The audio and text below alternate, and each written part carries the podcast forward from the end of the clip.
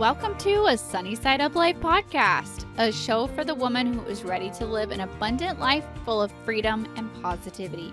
I'm Sami Womack, and I'm on a mission to help you break free from survival mode, gain financial freedom, stay motivated, and focus on what matters most. Join the movement and let's start living on the brighter side of life together. Hey everyone, and welcome back to another episode. You guys, I have a fantastic interview lined up for you guys this week. I have just been so impatiently waiting for Rachel from Sage Family to come on the podcast. We've had this interview lined up for, I feel like a couple months, a really long time. I was on her podcast last year and we had an amazing conversation. So I knew that I had to have her on my podcast as well. And several weeks ago, when we first scheduled an April interview, we had no idea, obviously, that we would be in the middle of the pandemic and all of this accidental homeschooling and all of this being stuck at home with our kids and our partners more than normal and and everything that's going on with all of this. And so this conversation with Rachel was almost serendipitous like it is the breath of fresh air that you might be craving right now if you're getting stir crazy with kids being home all day with you know everything that's going on right now um she is just such a gentle beautiful soul and i i just adore her so much and this was such a great conversation so fun and i could talk to her for hours on end um but Rachel is from Sage Family, like I mentioned. She hosts a podcast over there. She has a great blog. She also has books and classes and coaching and she is just an advocate for gentle parenting, natural homeschooling, simple living. But she also has a MA in marriage and family therapy and decades of experience guiding families to peace and joy. And so, as she explains, you know, she has the hippie heart, but also the master's degree and the decades of experience to back up everything that she teaches. And that is why I just love her style because she has that perfect blend of like, hey, I'm living this, I'm experiencing this, and also I have the education to back this up. And that's why I value her advice so, so much. Plus, she's just such a joy to follow on social media. Her website is gorgeous. Her Instagram is always fun to follow. She's from the Pacific Northwest and she has three kids and um, her and I just have so much in common and with the love of the outdoors and all of those things.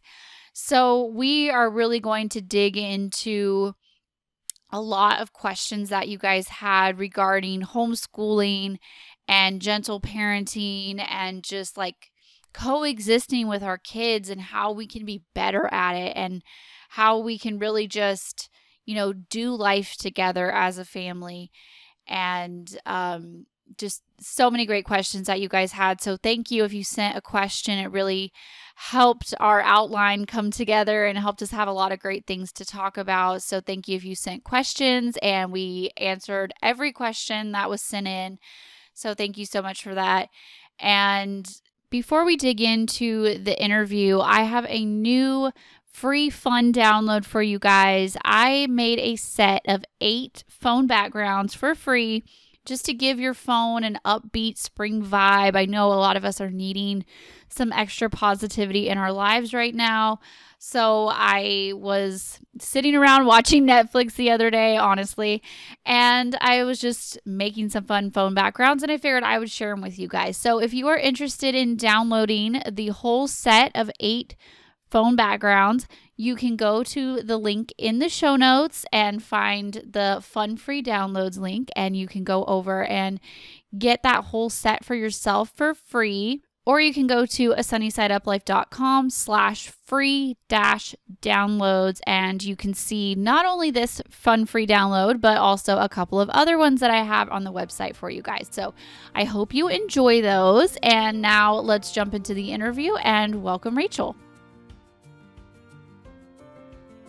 Hey everyone, I'm here with Rachel and I am so excited for you guys to get to know her. So, welcome and tell us a little bit more about yourself. Thanks for having me. First, it was such a pleasure to have you on the Sage Family podcast. Yes. So, it's totally my shameless fault. I was like, hey, you should have me on your podcast so we can talk some you more. You were actually on my list for 2020. I just hadn't gotten to messaging you yet. And then whenever you reshared my interview, I was like, this is like we need to do this. So. It's time. It's time. okay. So I have three kids who are 14, 11 and 8 and we are a gentle parenting natural homeschooling simple living family. Those are like the values of my work but those are also the values that i live. I have a master's degree in marital and family therapy. I have decades of experience working with kids and families. And then what i do now is that i have um, a business where i support parents and helping them to get connected with these values too. So um, I have the Sage Family podcast. I have um, the Sage Homeschooling book and several other books in that series. And then I do coaching with families all over the world. So that's probably, I would say, my main avenue of support is through coaching. And then um, I'm pretty active on Instagram too. So a lot of people. I love following you on Instagram and your house is beautiful where you live is beautiful like just the things that you guys do are beautiful. Like you guys are just so fun to follow and well, especially as a fellow homeschooler of three kids and nature lover. I feel like yes. our families have a lot in common. And I know we talked about that on your podcast. We talked for like two hours or something on your podcast. it was just like my kids were at a sleepover. And so I had all the time in the world and we were just like going. Just chatting. It was such a good conversation. Um, and I love how in your bio, you're like, yeah, there's a lot of like hippie stuff going on, but also like I've got the master's degree and like the education to back up what I'm teaching you. So it's not just like some off the wall advice. Like you are so educated in this and you have lived this. And so I just always value your advice. So well, I know everyone you. else will too. thank you. I appreciate that. Like there's like this heart center to this type of work that's so intuitive and yeah. emotion based but then it's kind of nice to have somebody else who's a total like geek for all of this stuff who just just loves to dive into all the research and comb through all the findings all the evidence-based practices to like bring those two together can be very empowering especially if you have family members or community that choose to live and parent differently. Yeah for sure um, so one of the questions that I get all the time, and I'm sure you do too, is why homeschooling? Why? Like how have you have you always homeschooled? How how did you get into this? Tell us more about that. Yeah, so when I had my first, like we were living a great life and we had this great connection and then I was supposed to like give her away and send her to this place where they're going to like work on her mind yeah. for the majority of the day and that didn't feel right and yet i didn't really know there was another option like i didn't know anyone who homeschooled i didn't know anything about it so i figured well every this is what everybody else does which any that should be a red flag anytime yep. that's your rationale for making if that's choice. your reason well you know everyone else, everyone else is doing it so let's go. so we tried it, and all of my concerns going into it were completely validated. Mm-hmm. She did not enjoy sitting still and quiet at a desk for like 6 hours a day filling out worksheets. Like it's it's just you know, she would have to sit there and be quiet and still, not talk to anyone and fill out paperwork. And then she'd get home and we'd want to like go out on nature hikes and discover all this wildlife or have all these engaging conversations that come up through real life. But she was just exhausted yeah. and started becoming resistant to that like natural she was losing that natural curiosity that love Mm. of learning it's like this flame was just getting extinguished so we pulled her out and we started off doing like school at home which was a, Mhm. which is what i bet a lot of families It's very different. yeah, yeah. A lot of families, I think, are in that stage of deschooling with this pandemic that we're in the middle of, where, okay, you've pulled out of school and now you're sort of trying to replicate school at home. And that is miserable. Oh yeah. Just say Yeah. that was that was a very short-lived season for us because I really I tried to open my mind up and allow her to show me how she learned. And of course, all that like nerdy, you know, education and and research and reading all the books and looking at all the studies came together to show me that oh that's actually not how human beings learn like so Mhm. let's try getting out into the world and following her passions and her interests and sure enough the more i lean in leaned into that trust like the more incredible meaningful lasting learning took place Yeah, exactly.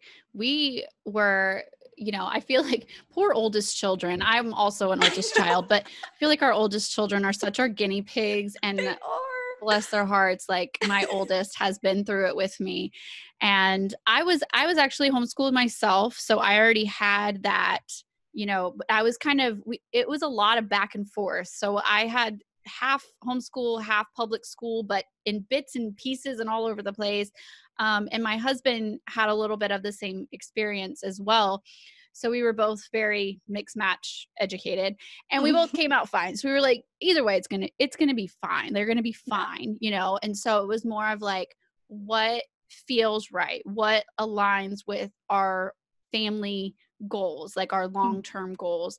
And it just came time to send my oldest to school and i was just like no like i and it's nothing against teachers specifically because my brother-in-law is a teacher and he is fantastic at what he does but for us it just didn't feel right um and so Public school educators are one of the fastest growing groups of homeschoolers. yeah Yeah. So most, a- a, a lot of the teachers who are working in the schools are coming home and homeschooling their kids. You know, they'll have like split schedules with their spouses, or they'll like work out arrangements, or they retire from teaching and move into a different field that I know complements several people who have done that. I know um, one of uh, one of the families in our homeschool group. She was a kindergarten teacher, and then her middle daughter got sick, and it was just like she was like, "No, like what are we doing? like I'm gonna be home," and and so, you know, it, it's nothing against like teachers specifically um people ask me that sometimes they're like is your like your brother-in-law like cool with what you're doing? I'm like we've had that discussion like he's good he knows like this is for our family. But really what it boiled down to was i want i genuinely want to do life with my kids.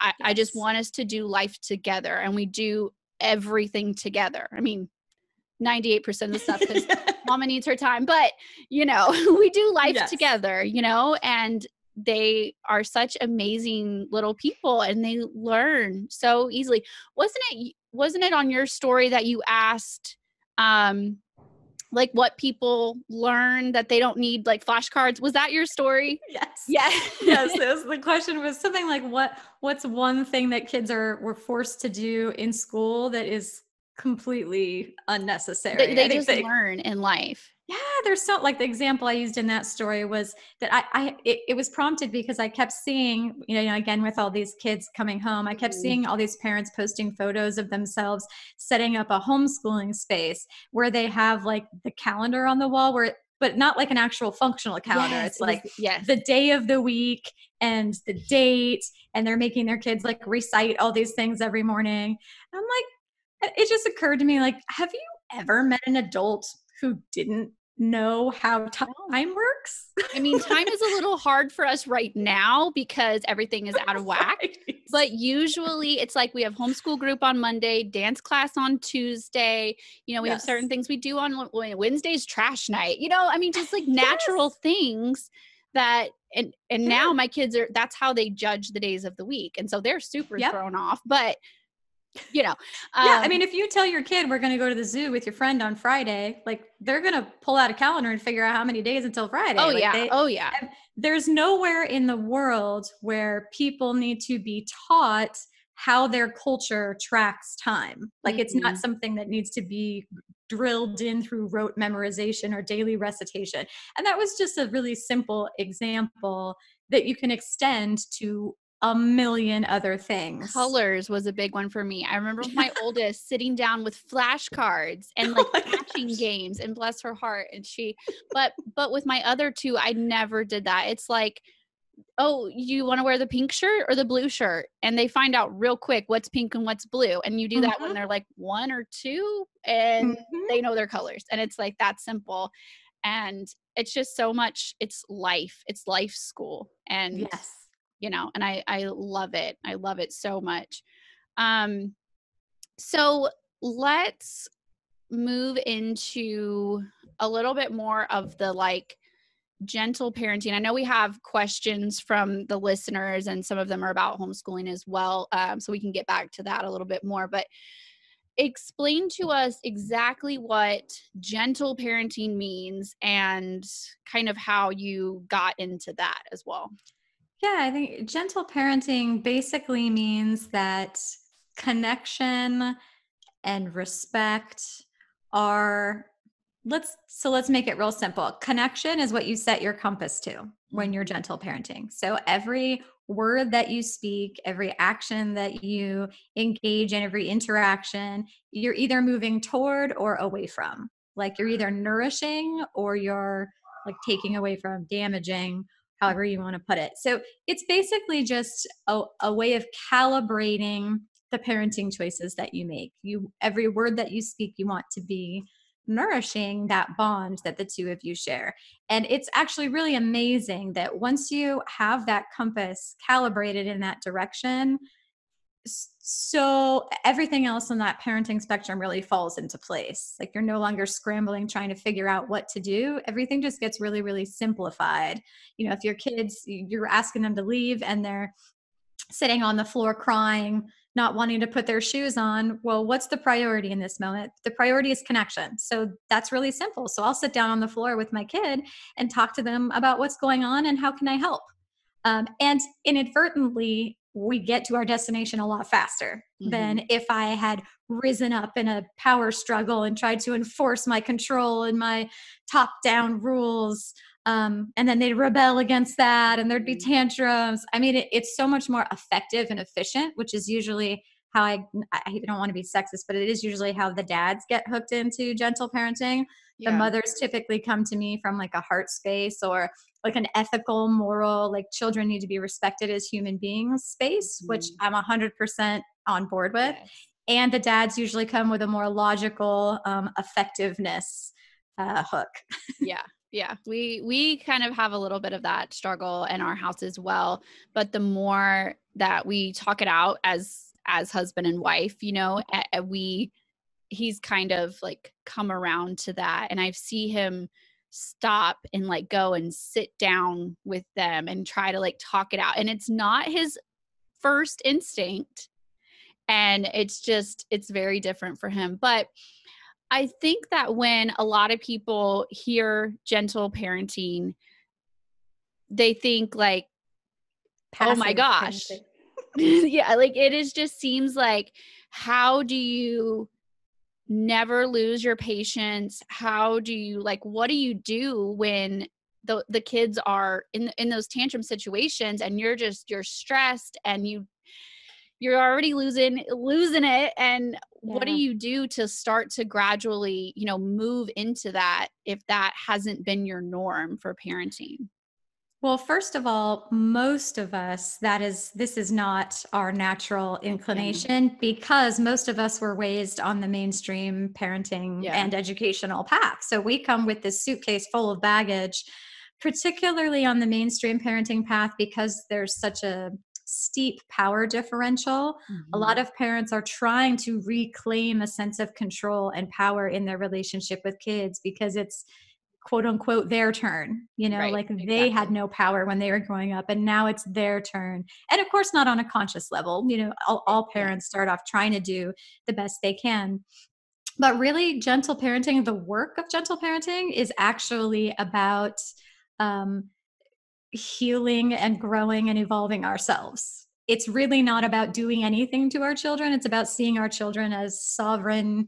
human beings deserving of respect and we collaborate together for our peaceful coexistence. But really, the work of gentle parenting is in learning how to manage yourself. So Yeah. I think that's a big first step is just to recognize that, like, if something is upsetting your child, the problem is not your child being upset. Like, everybody gets to have their feelings. The problem is your reaction to that. Um, Yes. so it's really, and that's really the bulk of what I help families with is like the when the rubber meets the road, what's triggering you? What's behind that trigger? Like, what is the first time you can remember having an experience like this, but you were on the other side, you were the kid? How did the people in your life respond? And then, like, with really practical tools like mindfulness, meditation exercises, um, again not all woo woo kind of stuff but like journaling like there's a lot of like really practical things and then giving parents like really simple concrete steps to move through in challenging situations that happen on repeat so like if there's something if there's some unmet need in the child or some lagging skill in the child that's creating this, these moments of confl- conflicts regularly um, just working out a plan so that they know exactly what to say and exactly what to do every time that comes up Yeah, I think that's great. Um, one of our questions was just like how how do you not just scream at your child when that is what has been normal for so long? And she was asking like it's to the point where and I it was i'm still kind of weaning myself and my kids off this form of discipline. They wait for you to lose your cool. They wait for you to scream until they respond because that's what they're used to. That's the pattern that's been established. Exactly. And I I remember early in my parenting, I remember my mom saying that. My mom told me she's like she's going to wait until you lose your cool because she knows that's the last, you know, she knows that's when to listen. Um and she so my mom would tell me whisper at them until they're like, "What? What is she doing? Like this is Mhm. so weird." I like crouch down to their level. Um so what is your advice like when you just feel like they won't they don't listen until I lose my cool. So what what do I do? How do I break that habit? Yeah, I think like the the the fix for that is going to be really specific depending on the kids' needs and the parents' needs. Um, but the bottom line is that if you're screaming, you've waited too long Mhm. to address the issue.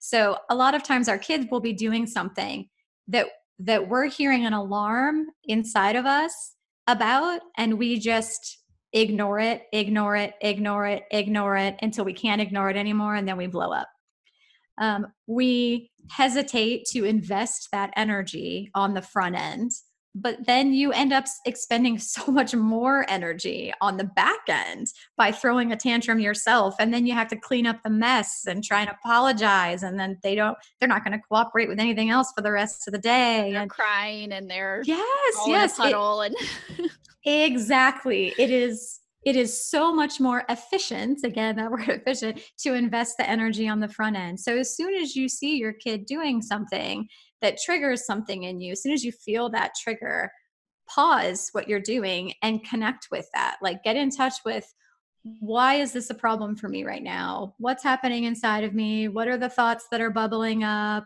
Where's the tension in my body? What am, you know, how can I feel this and accept it and be okay with it? And and then so after that moment of connection with yourself, then you connect with your child and you guys can collaborate. So then instead of just standing up there on high and yelling at your kid um, to try and control their behavior, get down on their level and connect with them. Like, oh, I, I see that you're you've pulled out a whole bunch of dishes and it looks like you're heading over to the sink. I'm wondering what's the plan? Like, what are you thinking would be fun to do right now?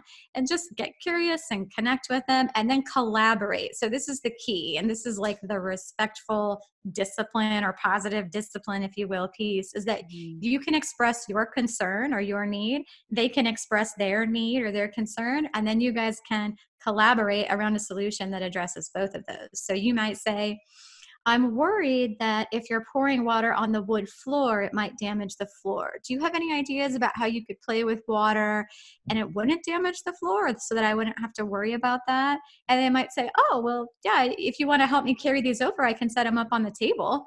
Um, or I can move over to the entryway where there's the different floor. Like, oh yeah, that's a good idea. That sounds great. Oh, I have an idea. How about we can we lay down a towel? Like, or and then my kid the other day was like, I don't want to do it on a towel, but what if I make like a towel bumper? So like if water goes that direction, it will like be stopped before it hits the wood. I'm like, perfect, great. Like, so like connect together as mm-hmm. allies and as partners. It's about like positioning yourself as an ally.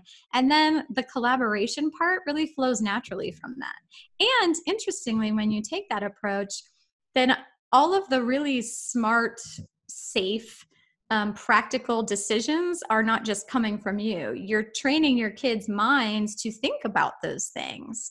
You know, if they pull out those glasses next time and they want to play with water, they're going to be thinking about those things. Whereas if you just came in and yelled at them and took it all away, they've learned nothing. Yeah. And that's, I think that's where a lot of us were raised in that because I said so and a yeah. lot of it was like okay but i kind of like i don't understand like i need a reason you know and i still do it because i said so every once in a while but usually i try really hard to explain because honestly they don't they don't know they don't understand why they don't you know they need to know why and mm-hmm. even though that gets kind of tiring sometimes but you know it is and invite it. them into the solutions so right. sometimes when i'm telling when my kids are saying why to me and i feel that inclination to be like because i said so that's a yeah. signal for me that i didn't actually connect and collaborate with yeah. them like i just told them something when really they come up with amazing ideas mm-hmm. and if mm-hmm. you like humbly express your concerns to them they are totally willing to meet your needs because you're also willing to meet their right. need. If they and, have a need to run right now and you're in a space where they can't run, sit down on the floor with them and talk about that and come up with ideas.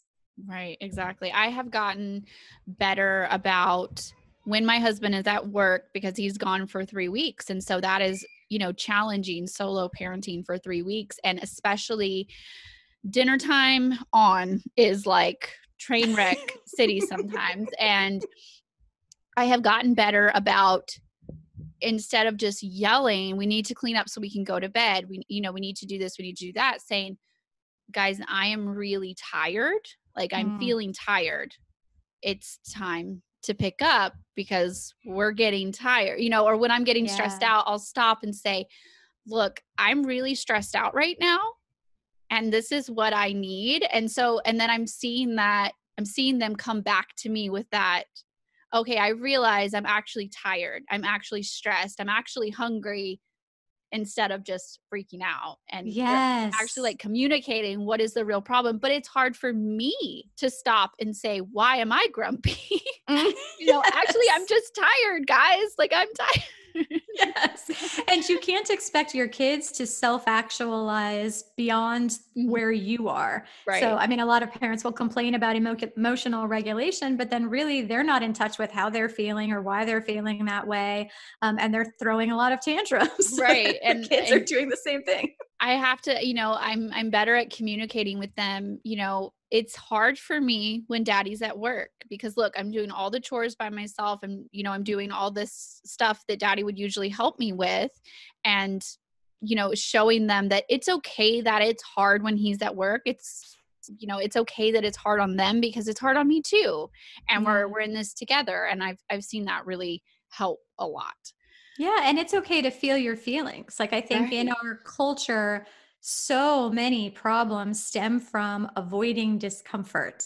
And it's this tremendous gift that we can give our kids and this tremendous advantage that we can give ourselves if we learn to be okay feeling our feelings and to right. not try and react in an attempt to escape from from feeling them.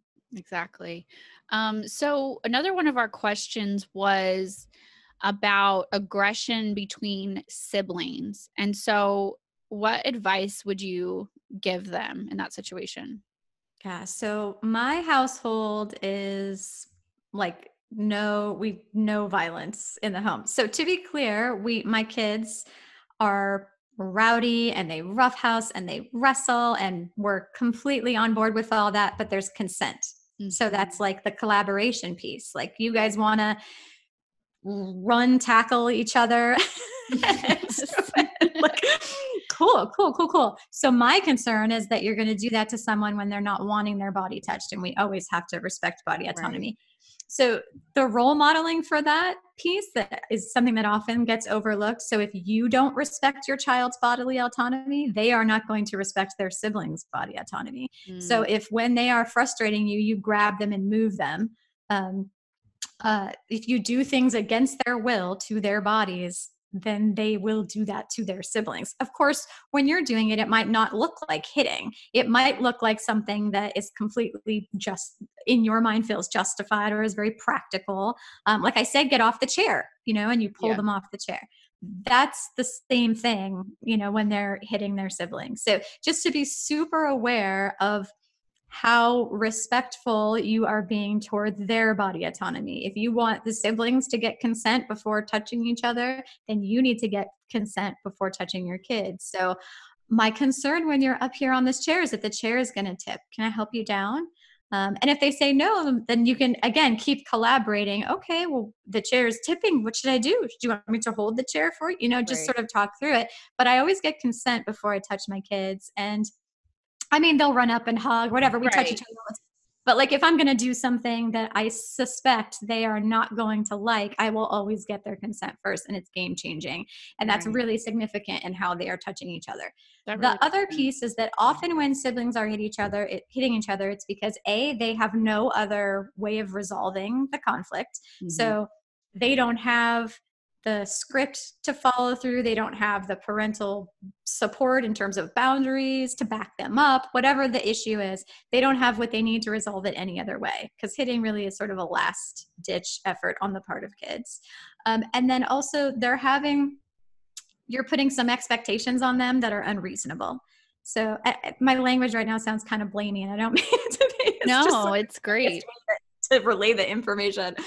Um, but so, for example, I talked to a mom just the other day who has two year old twins, and she said, like, they're constantly being aggressive with each other. Two year olds are actually not capable of interactive play um, together like without your direct involvement. So like your expectation is off for them if you put one toy set on the floor and then you go do something else. They that is not developmentally appropriate. There's no way that they could navigate that peacefully. They mm. just don't have that development yet. So it can be something simple as like laying out two different blankets and you put one toy set on one and one toy set on the other. So they're playing near each other. Um, it's called parallel play but they're working on their own things. Um, that's a, a, just an example of like a really simple shift you can make in the environment or in your approach that will provide more appropriate expectations. Um, and then just to really pay close attention to um, the prevention piece kids will always give you cues before they get before they lose their cool. Um, so, really get to know your specific child and look for, listen for those cues that they are reaching, they are exhausting their skill set. mm-hmm. And you want to intervene before the hitting happens. So that's where all the really valuable learning takes place. Because if you can jump in right before that happens, you can show them another way to meet their goal or to get their need met. You can help them walk through another way and they can feel what it feels like, hear what the words sound like, and see how that plays out. Um, that is really, really, really the most powerful thing that you can do if your kids are, if you're seeing a lot of aggression in your kids. Yeah, that's great. Um, so another one of our questions was advice for independent play. We actually got this question twice. Um, so if how would you go about starting to introduce independent play if that's something that hasn't been happening?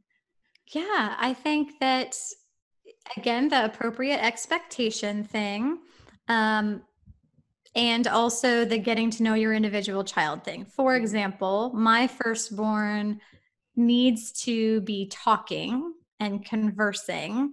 Uh, and now that she's 14 it's fine. Like but, yeah. but, but when she was younger independent play for her looked like her having an activity and she's working on it and playing with it but she's also talking. Like and mm-hmm. everyone's and i need to respond every once in a while. So i was actually in grad school when she was born um, and so lots of like studying and and whatnot. Um, but also like so so it's just sort of like redefining what independent play means based on your individual child. Um, my youngest is really physical really gross motor. So if i am looking for him to be engaged independently and play for a significant amount of time, I know that it's going to need a physical component. If I set him down at the table with art supplies, that's going to he's not going to be doing that independently for any significant amount of time. If I set up an obstacle course for him, like that's hours of independent play. So just to get to know your kids really, really well and to be accepting of whatever their needs are. Because if I told my firstborn, like, I can't talk, so for the next hour, you need to play independently and you can't talk to me, it, that just wouldn't have worked. We would have both felt like failures. it wouldn't have, wouldn't have flown. So you just sort of have to hold the space for what their actual needs are in this season based on their like unique way of being and their innate personalities. Yeah. Yeah. Um, so what about what about the aspect of discipline as far as one of our questions was like how to be as gentle as possible in terms of like your child needing like a timeout or something like that and wh- how do you approach that and how can she start to move into more of a gentle form of discipline yeah. So I think that when people ask the question about discipline, they're really focused on the tail end. Mm-hmm. So in that example you gave about like siblings being aggressive with each other, mm-hmm. the word discipline really from me pulls my attention to the after effect. Like and that ignores all of the all of the stuff in front of it, which is really where the gentle parenting happens. Right. Now, if say I've I was the stove was boiling over or whatever. I ran to get something and I missed it. I'm still going to be connecting and collaborating. So I'm still going to be getting down on their level and saying, "Oh, it looks like you're having a really hard time right now. And how can I help?" And maybe they'll just be talking about, "She took the toy, and you you felt like the toy was in your hands, and then it was gone, and now you see that she's carrying it." So you're you're reflecting back to them their experience and trying to remove the blame as you do so. You notice, like in that reflection, I didn't say like she stole that from you. Right. like, well, it was in your hands, and now it's gone, and you see that she's holding. Like just reflecting and validating, and that near instantly disarms the upset. So when a kid has flipped into that state of emotional dysregulation, they can't hear your words. Like they're mm. they're they're not going to be able to have a rational conversation about how to move forward. Um, go apologize you know go sit in timeout like that, that has no learning value at all whatsoever. Right. it doesn't help them. Most discipline is really just retribution. Like you you made me suffer now i'm going to make you suffer and kids don't learn anything from that. So if your goal is to actually help them to do better next time they're in that situation then making them feel hurt it, it doesn't really accomplish that goal Right. I think that's great. That is awesome advice.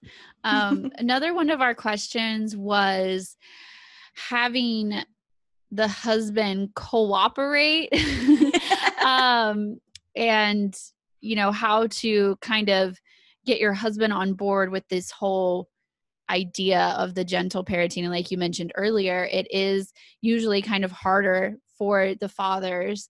Um, so, what do you say in that situation?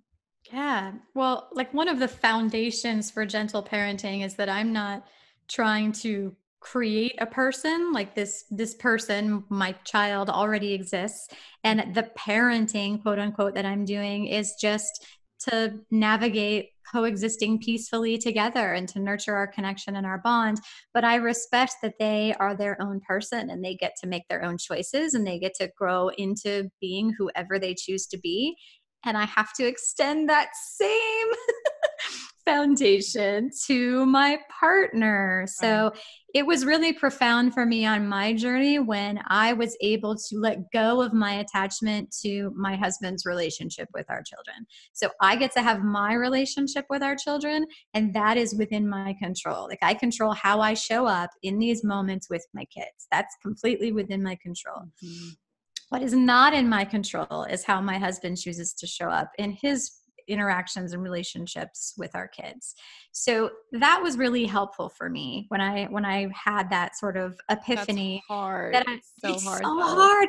But like man i'm such a hypocrite. I'm going on and on and on about how we have to respect the sovereignty of these human beings. And then i'm like feeling such a strong desire to make my husband be this person right. and do these things. So what I've actually learned is that the most impactful and powerful influence you have over your partner is just being the person you want to be, growing and evolving into the parent that you want to become. And they are they are absolutely affected by that. It's impossible to not be affected by the growth of someone that you're in connection with. So the the better you get at the gentle parenting, the more influence it will have over their parenting because they're going to see that it works really well. Mm-hmm. like it's, you know, if you take things away, they they they do it five more times that day whereas if you sit down with them and you talk through it and you find out what their actual need is and give them a better way to meet it then like the problem is solved and it doesn't happen again so yeah. it's it's impossible to not see that yeah, that's awesome advice.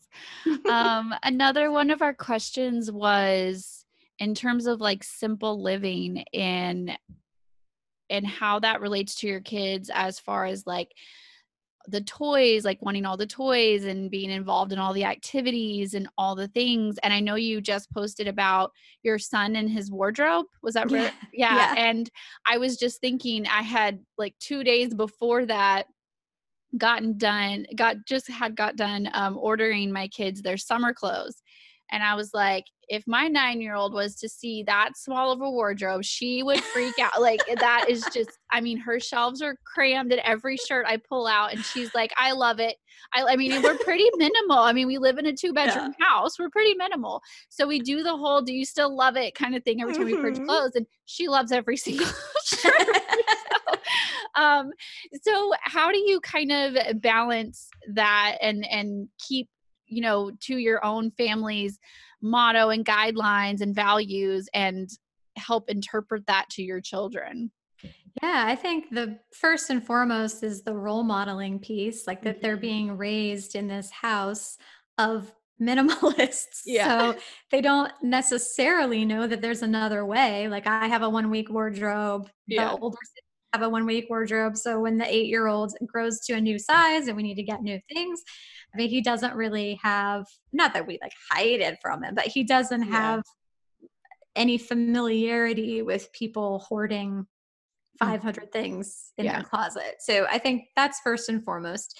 And then the second thing is like sort of tip is that space boundaries can be really, really helpful. Mm-hmm. Um, so, for example, you can say, um, like, here's your box for pants. Like, yes. you, so however many pants you want to keep, like they they just have to fit in this drawer. You can keep as many. That's what we do. That's how I keep hers at bay. Like they they all three share a room and they have a three shelf, um, three you know, and in their closet, and they each have their own shelf. And I'm like, when your shelf is full, it's full and yes. she will still like cram it. It all fits. I promise it all fits. Um, and the other girls, they're like halfway full. Like they're just yeah. they're totally fine, but not her. so that has been really helpful for us. But it's also trying to like balance my challenge with that has been balancing like her love of fashion and like mm-hmm. being this diva kind of you know girl and the the space confinement that has been a challenge to like to balance that Yeah, yeah. I think like the space boundaries are helpful. Also, having conversations around like you can have everything, just not all at once. Right. Like as a homeschooler, I mean, let's say art supplies, for example. My kids have been exposed to and have worked and created with such a wide variety of different art materials. Mhm. And at any given time, we only have like two. Right. so, so you know say your kid comes to you and says they really want to try wearing a feather boa and integrate that into their wardrobe like awesome okay so like where's that going to go in your shelf? Like is there a spot for it? And, and if there's not like okay well we're in the spring we'll be redoing your wardrobe. Do you want me to write it down so that like when the spring comes Mhm. and you're going to be putting away your winter coat maybe you'll have like more space and we can add like the boa to that list? And sure awesome. So having conversations about about living those values in a really practical way can be can be helpful having thinking in terms of space but also thinking in terms of time I love that. Um, would you pass that same advice on to things like extracurricular activities and things like that that take up time? Yep, it, absolutely. So like my kids, the the general rule of thumb is that they do um, like we don't ever any one kid wouldn't ever be doing more than two activities Mhm. um, season to season because I try and make it so that they're all doing something in the same place at the same time. Yes. But the general, like the absolute limit, like no kid would ever be doing more than two activities at Yeah. any one time. But so say they've signed up for rock climbing and it's an eight week program, um, and then they say they want to do tennis or one of my kids what did he say yesterday? He wants to do this lifeguard training program. And i said awesome. As soon as like the hip hop class ends like we can sign you up for the lifeguard training program the next session that starts after that. So yes you can do all things you just can't do them all at the same time That's definitely my oldest. We have limited her to two, and she's doing dance and soccer. And she's like, and I want to do karate, and I want to do swimming, and I want to, you know. And then my middle daughter is in zero activities. and she's trying to recruit the other siblings. She literally has told her sisters, "Get on my team. We're the do nothing team."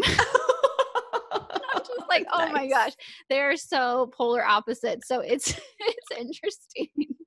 Um, but we We- we- definitely we try and balance it out too in like the style of activity. So before all the pandemic started, they were in a physical activity and they were in music. Yeah. Um, there's like a homeschool band program Mhm. that we were involved in. In other seasons, maybe we're in like a family rewilding program that meets once a week, or maybe we're at the family learning program where the kids can take different elective style classes. So I try and um, invite them to expand their conception a bit to incorporate like some balance but ultimately again i respect their sovereignty and their autonomy and their self-directed interests and passions so ultimately if my kid was like i am so passionate about rock climbing and karate and those are the i would love to do both of those things as long as i can find a way to make it happen like with our schedule and locations and it's offered and whatnot then i will absolutely make it happen. Yeah, yeah, that's awesome. Um, so a little more towards the homeschooling aspect. Um, one of the questions we got was how to make sure that homeschool teachings are at the same level or above the level of public education. So, what is your answer on that? Oh, I love this question. I do 'cause I love to like dismantle the preconceived notions. And I know that a lot of people are really freaking out right now that their kids aren't in school. And I've heard so much of they're going to fall behind, they're going to fall behind. And I know you answered this on your Instagram story, and I loved how you put it. Um, so share with us your take on that. Yeah, just that there is no behind. I mean, Exactly. the, the school's timeline is completely arbitrary. Like, I need everybody to know this. If you dig into like the history of school system and how all of these curriculums and unit studies and timelines are created they're completely arbitrary they're not based on child development or or any of that so no there's no like biological reason why a kid needs to learn about the pyramids in sixth grade Right. so just really be aware that those are all arbitrary learning how kids learn is that they have this web of understanding. So they'll notice a caterpillar crawling in the grass and they're very sensory too. So they'll like feel it, look at it, they might lick it. Like, There's no telling what they'll do. yes, exactly. They'll listen for any sounds that it makes. And then they'll like log that experience away. It's very experiential. And then maybe two months later, they'll have another experience with us with an insect and they'll get new information that will connect to the existing information that they already have in that web of understanding about insects. And it just builds and builds and builds and builds from there. And that is how all learning happens. There is no behind or ahead because learning is not linear like right. even that language behind or ahead implies that learning progresses in a linear fashion. And we know from studies and just decades, generations of research that that is not how human beings learn. Yes. So really try to like dismantle all that and set shove all of that i say i was going to say set but like it's heavier than that right? Like shove bulldoze it. aside and don't worry about any of that. Just connect with your kids and support them in their interests and try and i mean this time right now is really really stressful. Like just just enjoy your days. Like can we let that be the bar of success? And i promise you everything else will shake out. And if you want to get really specific, like reading is one of the things that people have a lot of fears about. Yes. Your kids, think about how your kids learn to talk think about how your kids learn to walk. Like no one sat them down, made them run through rote exercises, drilled them on it, quizzed them on words, yeah. had them filling out worksheets about what vowels are. Like no, they just they just lived in a society with people talking and they learn to talk. They live amongst people who are walking and they learn how to walk.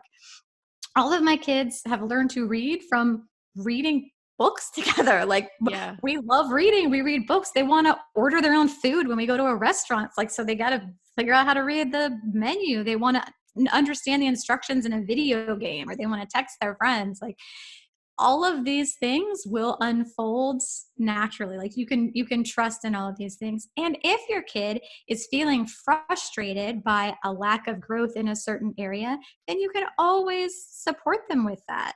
Um, that's okay too. But if you kind of follow your kids lead as opposed to following a school system's lead you're going to get so much farther quote unquote ahead. Yes yes I love that. One of our biggest things is like my oldest loves to bake and she has learned numbers. She's learned learning how to read through reading the recipe. And it's yeah. a lot of like, well, what how many how many eggs do I need? Well, I don't know. What number is that? She'll be like, uh, you know, and she'll figure it out because she yes. wants to make that cake so bad that yes. she's gonna figure out how much half a cup is or she's not making the yep. cake. And yes I, and, in know, chemistry in baking there's chemistry there's fractions there's literacy there's i mean there are fine motor skills. Like in any of these interests that your kids have there are so many like schooly subjects that are happening but they're happening in an actually it, the the learning has context which is something that is lacking if yeah. you're just focusing on that timeline or that stack of curriculum. It's not connected to anything in that web. It's just free floating and then it dies. So if your kid's interested in eating a cake you're like cool here's a recipe. Let me know if you need any ingredients. Yeah like she was learn. she was asking me about money and this was several years ago and how much the value of all the different monies were and yes. she's like well i don't need to know that because i'm going to be a baker. I'm going to own a bakery. And i was like well babe what do you think people pay with sweetheart? And like you're going to have to pay your bills and like all this stuff. And she was like yes. Oh i have to do money. I just want to bake. And so it, but to her after she realized she had to learn how to count money in order to be a baker, which is her dream, mm-hmm. she's like, oh, okay, I guess I'll learn how to do money. I mean, yes. she wasn't too excited about it, but when she saw the dots connect, it made sense in her life plan. Yes, yes. Go to a grocery store and give your kid 40 bucks and send them with their list. And yeah, that, there's so much learning that will come from that. I love it. So, what about the people who I feel like some people are kind of doing this accidental homeschooling and they're kind of liking it. Like they are just loving to be with their Mhm. kids. And I have had so many of my friends who their kids go to public school and they're just like, oh my gosh, this is great. I get like bonus time with my kids. I love this. I wish this could always be life. Um, but the fact of what will they say? What will family members say? What will society say if you start to live differently? What is your advice for them? You, there's, I get asked a lot about uh, problems. Like people will come to me and say they have a problem and they'll describe the problem. And sort of this filter I always run it through is I say, is it a problem for your child? Is it a problem for you? If the answer to those things is no, then it's not a problem. So the the basic simple answer would be that I don't concern myself with other people and their opinions and that requires doing a lot of that like mindfulness work of if I'm feeling suddenly very anxious um checking in with what's that about? Like where's that coming from? What's lying underneath that? What like belief expectation do I need to like wrestle with and overturn? Like, so it's a sort of a willingness to do all of that. The other really important thing that I want to say about that is that if you are confident and happy in your life choices, people really don't say negative things about them.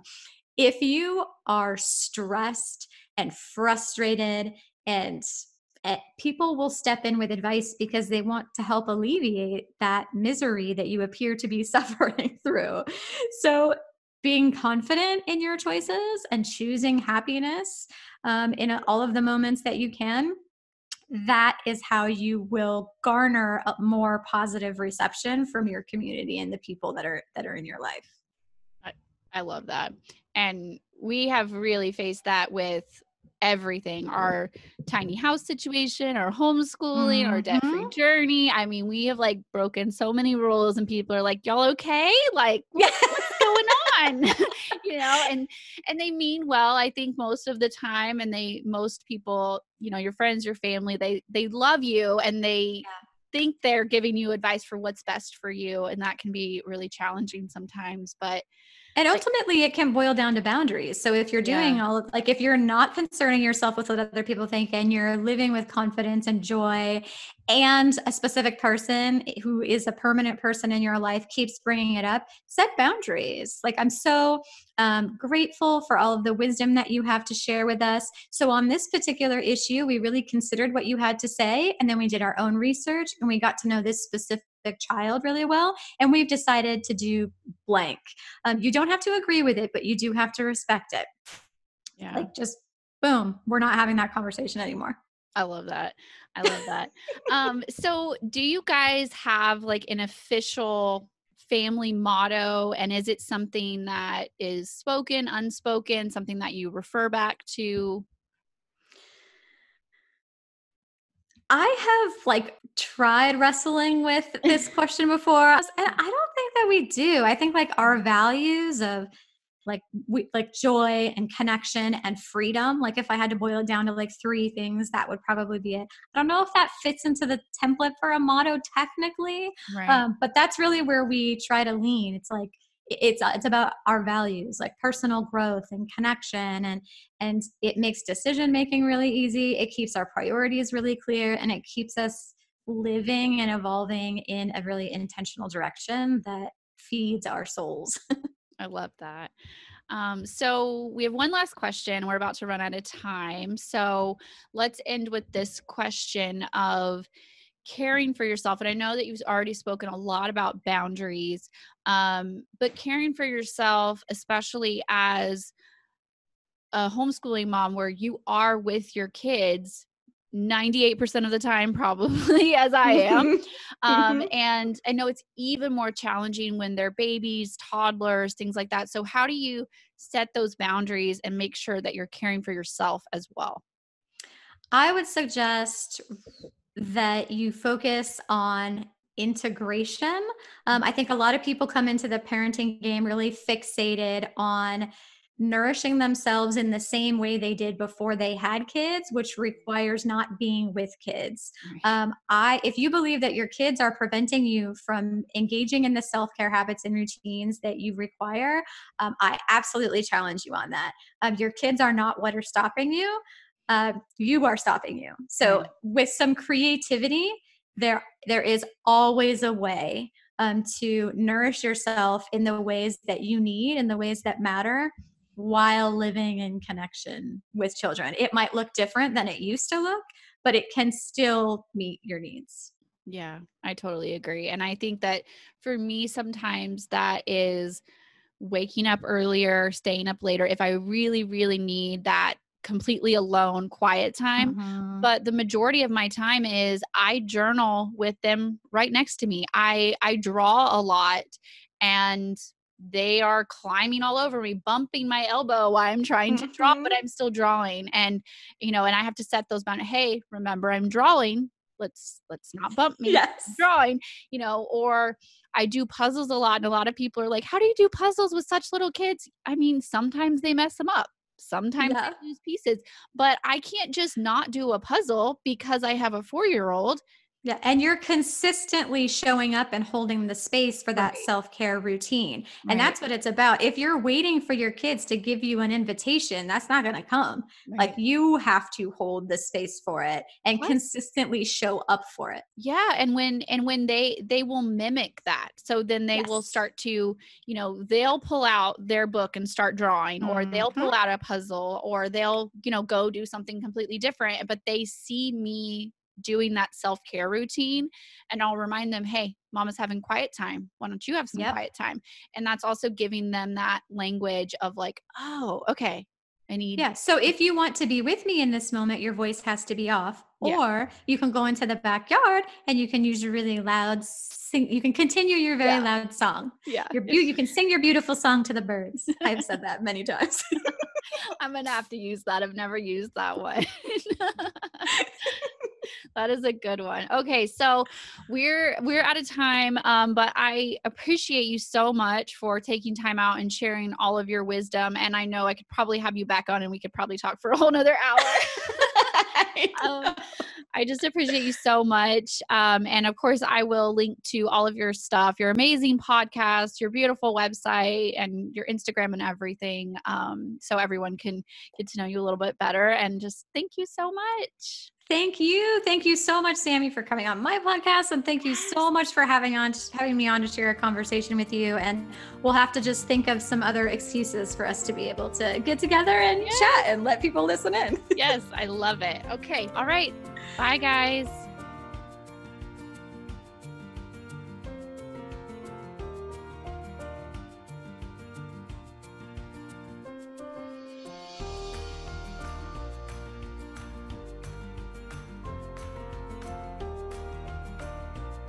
Thanks for hanging out for another episode of a Sunny Side Up Life podcast. If you enjoyed this episode, please share it with a friend because you never know who needs to hear this message. If you haven't already, please leave a review and subscribe. Reviews and subscribers are what help the podcast grow and what help new ladies find our community. And again, thanks for hitting play on this episode and for investing some time in yourself today. Remember that I'm always here to support you and I'm always cheering you on along the way. Don't forget that everything that we mentioned in this episode will be linked in the show notes. All right, that's all for me this week. Bye, guys.